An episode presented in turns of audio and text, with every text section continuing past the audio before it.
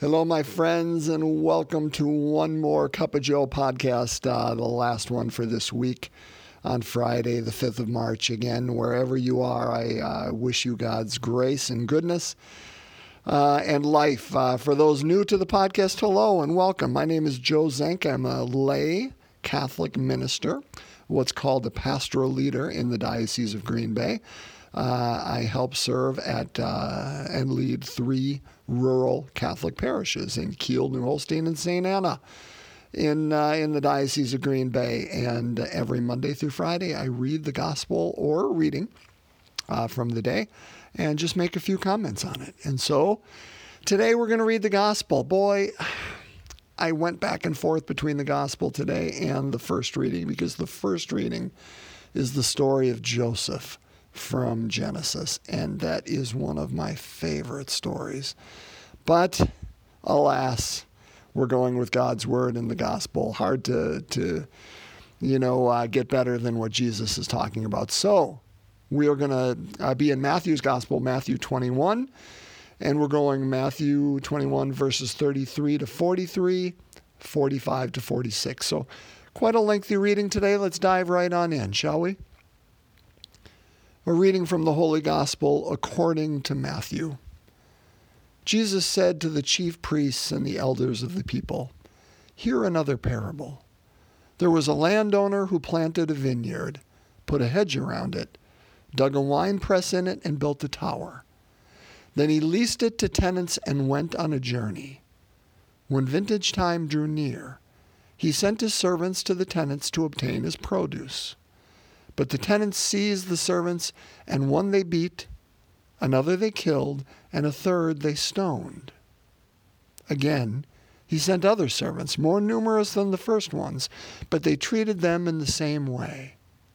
Finally, he sent his son to them, thinking, They will respect my son. But when the tenants saw the son, they said to one another, This is the heir. Come, let us kill him and acquire his inheritance. They seized him, threw him out of the vineyard, and killed him. What will the owner of the vineyard do to those tenants when he comes?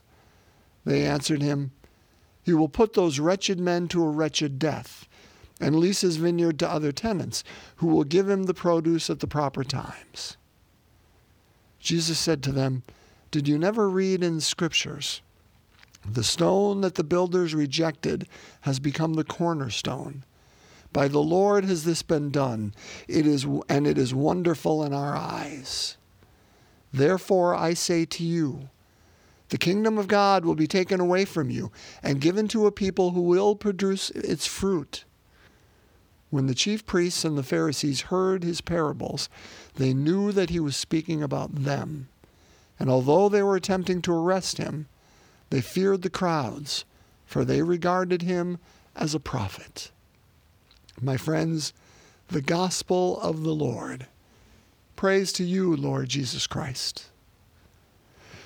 So, um, a wonderful gospel and, and, a, and a parable, of course, with which you and I are familiar. And just to kind of set up the, the background, Jesus, of course, is speaking to the chief priests and the elders of the people. It's chapter 21, so he's in Jerusalem uh, and he's getting close to his passion and death and resurrection. Uh, a lot of these Lenten readings are dealing with that because, of course, he's pointing to Jerusalem, which is his place of, of death and resurrection. And again, the strength of Jesus here, my friends, he doesn't pull punches, he, he's honest with them.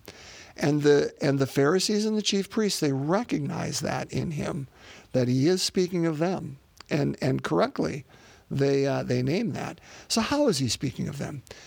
Because uh, in this parable, the the understanding, the general understanding is the landowner, of course, is God, the vineyard is Israel.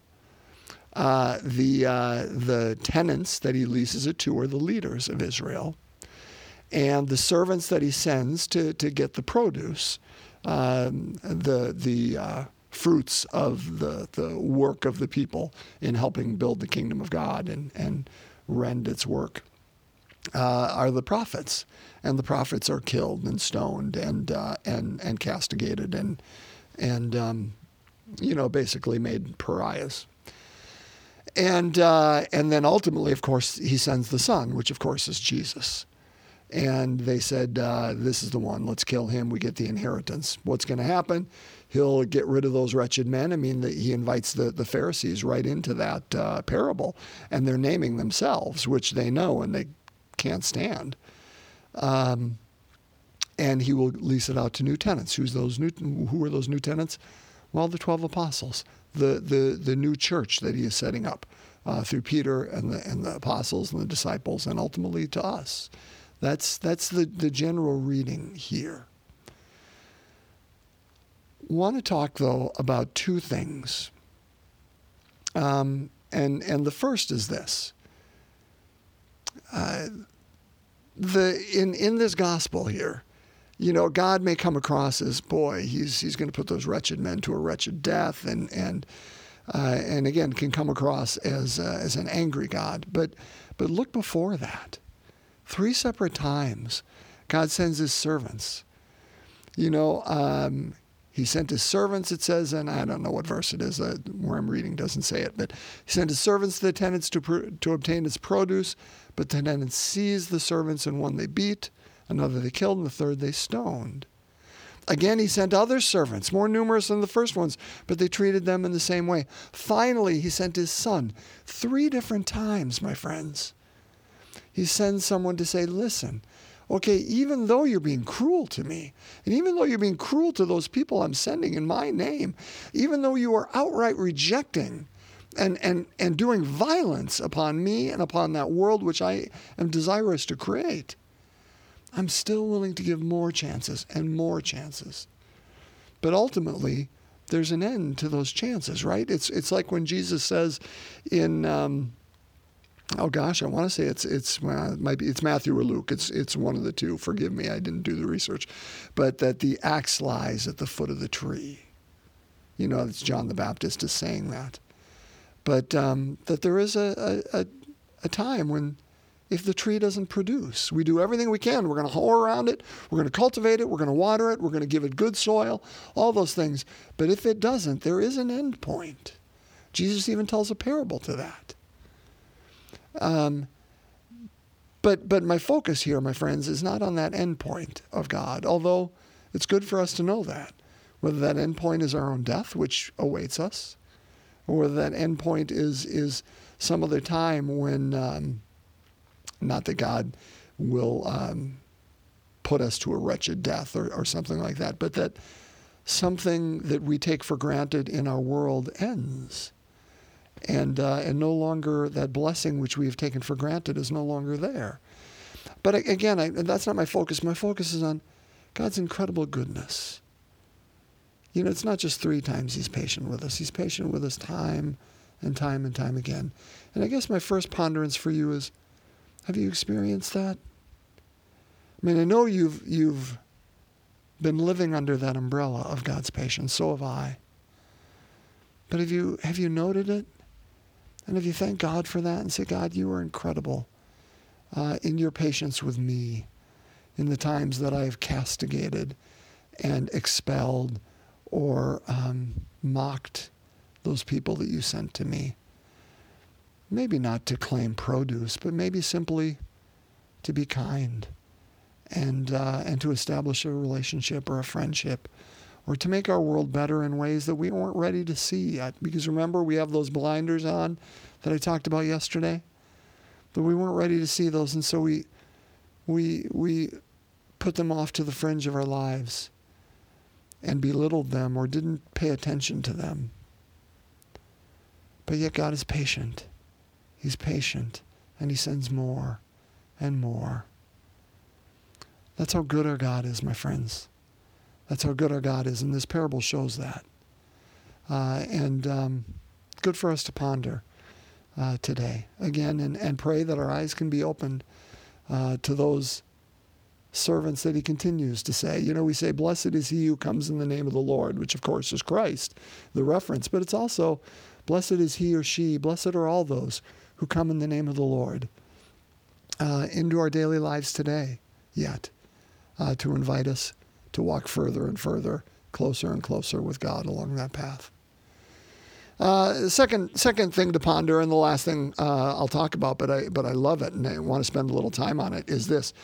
It's that idea that the patterns of God, brothers and sisters, are built into these parables, are built into the life and teachings, uh, death and resurrection of Jesus. For instance, the pattern of God is incarnation. Is you know, Christmas we don't just celebrate it as something that happened 2000 years ago, and I know you know that, but that heaven and earth come together in the person of Jesus Christ.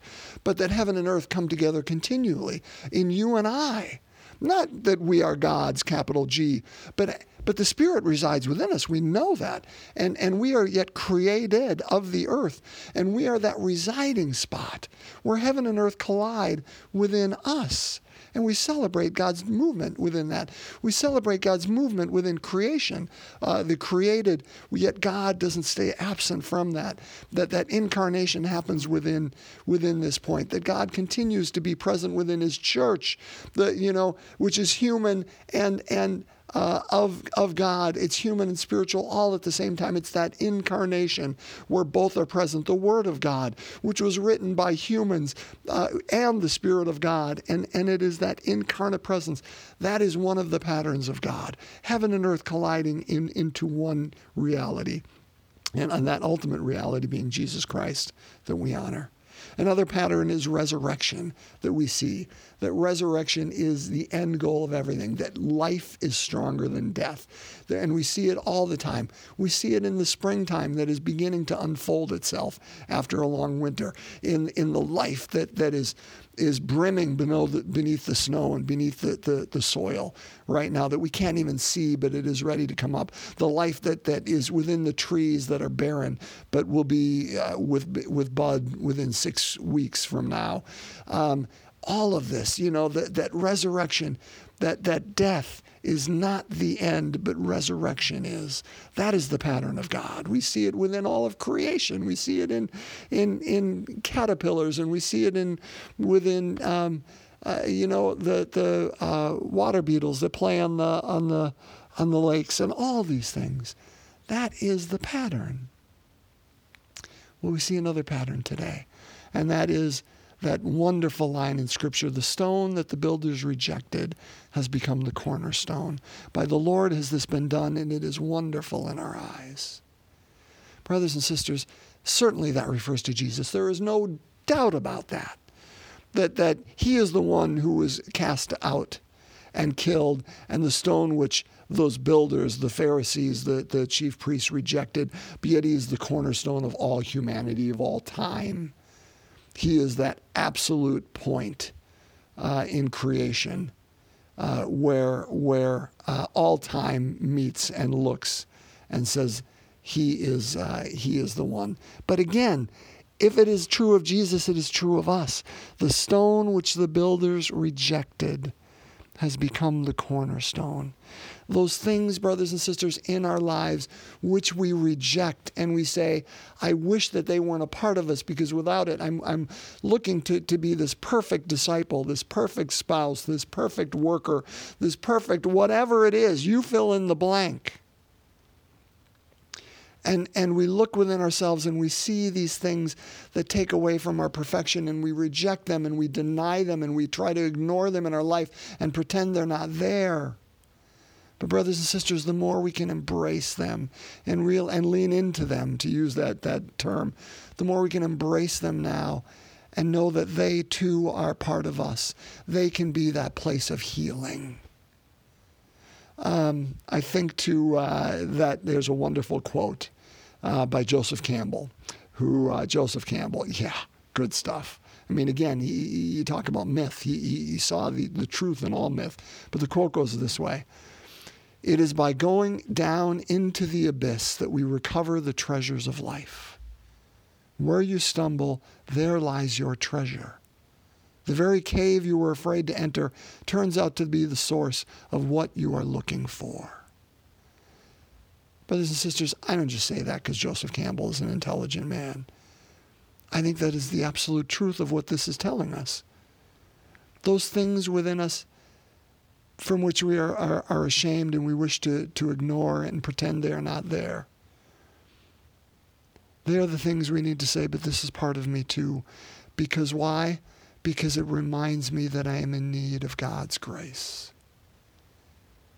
If I am perfect on what I do on my own, what need have I of God? None. None. But if I realize that I am, I carry wheat and weeds, to use that image that I often like to use, that I am filled with both, then I need to humble myself not only before God, I need to humble myself before others. It, it keeps me from becoming self righteous about myself. It keeps me from being self righteous with other people and thinking I am above them. My friends, I, I, there's a reason that alcoholics, and I'll just use that alcoholics, I could use any addiction, but there's a reason that they go to the meetings and say, My name is Joe and I'm an alcoholic. It isn't to shame themselves. It isn't to remind or to tell people that are new at that meeting, in case you didn't know me, you know, I'm an alcoholic.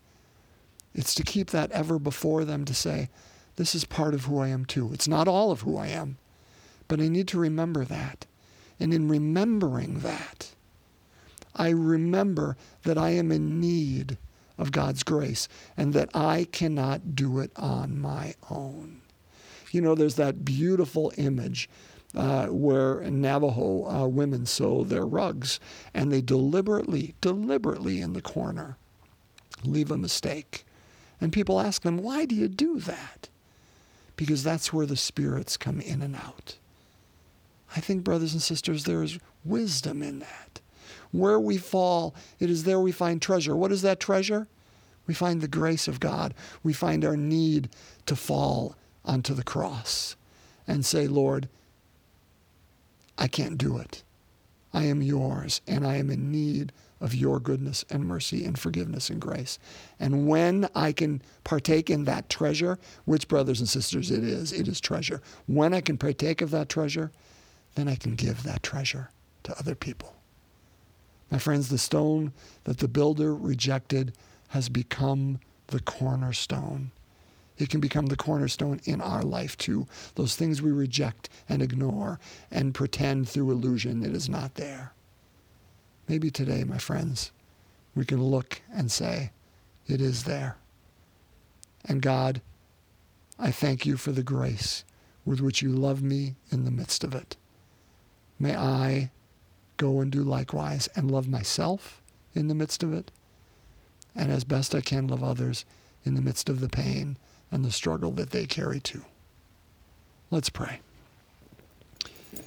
Again, we just uh, bring our uh, intentions before our Blessed Mother and invite them to place them at the feet of her Son. And so we begin in the name of the Father, Son, and Holy Spirit. Amen. The fifth sorrowful mystery uh, Jesus dies on the cross. Our Father who art in heaven, hallowed be thy name. Thy kingdom come, thy will be done on earth as it is in heaven. Give us this day our daily bread, and forgive us our trespasses, as we forgive those who trespass against us. And lead us not into temptation, but deliver us from evil. Hail Mary, full of grace, the Lord is with thee. Blessed art thou among women, and blessed is the fruit of thy womb, Jesus. Holy Mary, Mother of God, pray for us sinners, now and at the hour of our death. Amen. Hail Mary, full of grace, the Lord is with thee. Blessed art thou among women, and blessed is the fruit of thy womb, Jesus. Holy Mary, Mother of God, pray for us sinners, now and at the hour of our death. Amen. Hail Mary, full of grace, the Lord is with thee. Blessed art thou among women, and blessed is the fruit of thy womb, Jesus.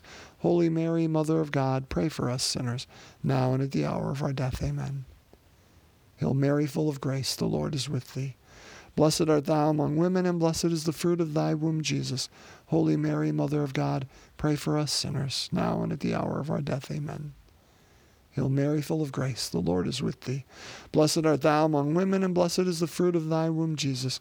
Holy Mary, Mother of God, pray for us sinners, now and at the hour of our death. Amen. Hail Mary, full of grace, the Lord is with thee. Blessed art thou among women, and blessed is the fruit of thy womb, Jesus. Holy Mary, Mother of God, pray for us sinners, now and at the hour of our death. Amen. Hail Mary, full of grace, the Lord is with thee. Blessed art thou among women, and blessed is the fruit of thy womb, Jesus. Holy Mary, Mother of God, pray for us sinners, now and at the hour of our death. Amen. Hail Mary, full of grace, the Lord is with thee. Blessed art thou among women, and blessed is the fruit of thy womb, Jesus.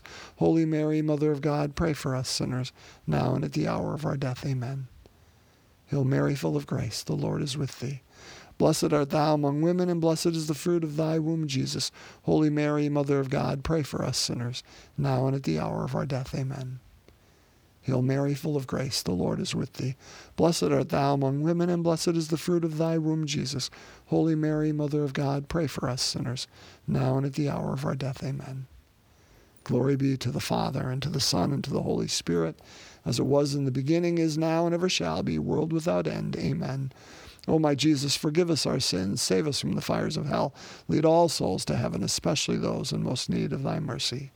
In the name of the Father, Son, and Holy Spirit. Amen.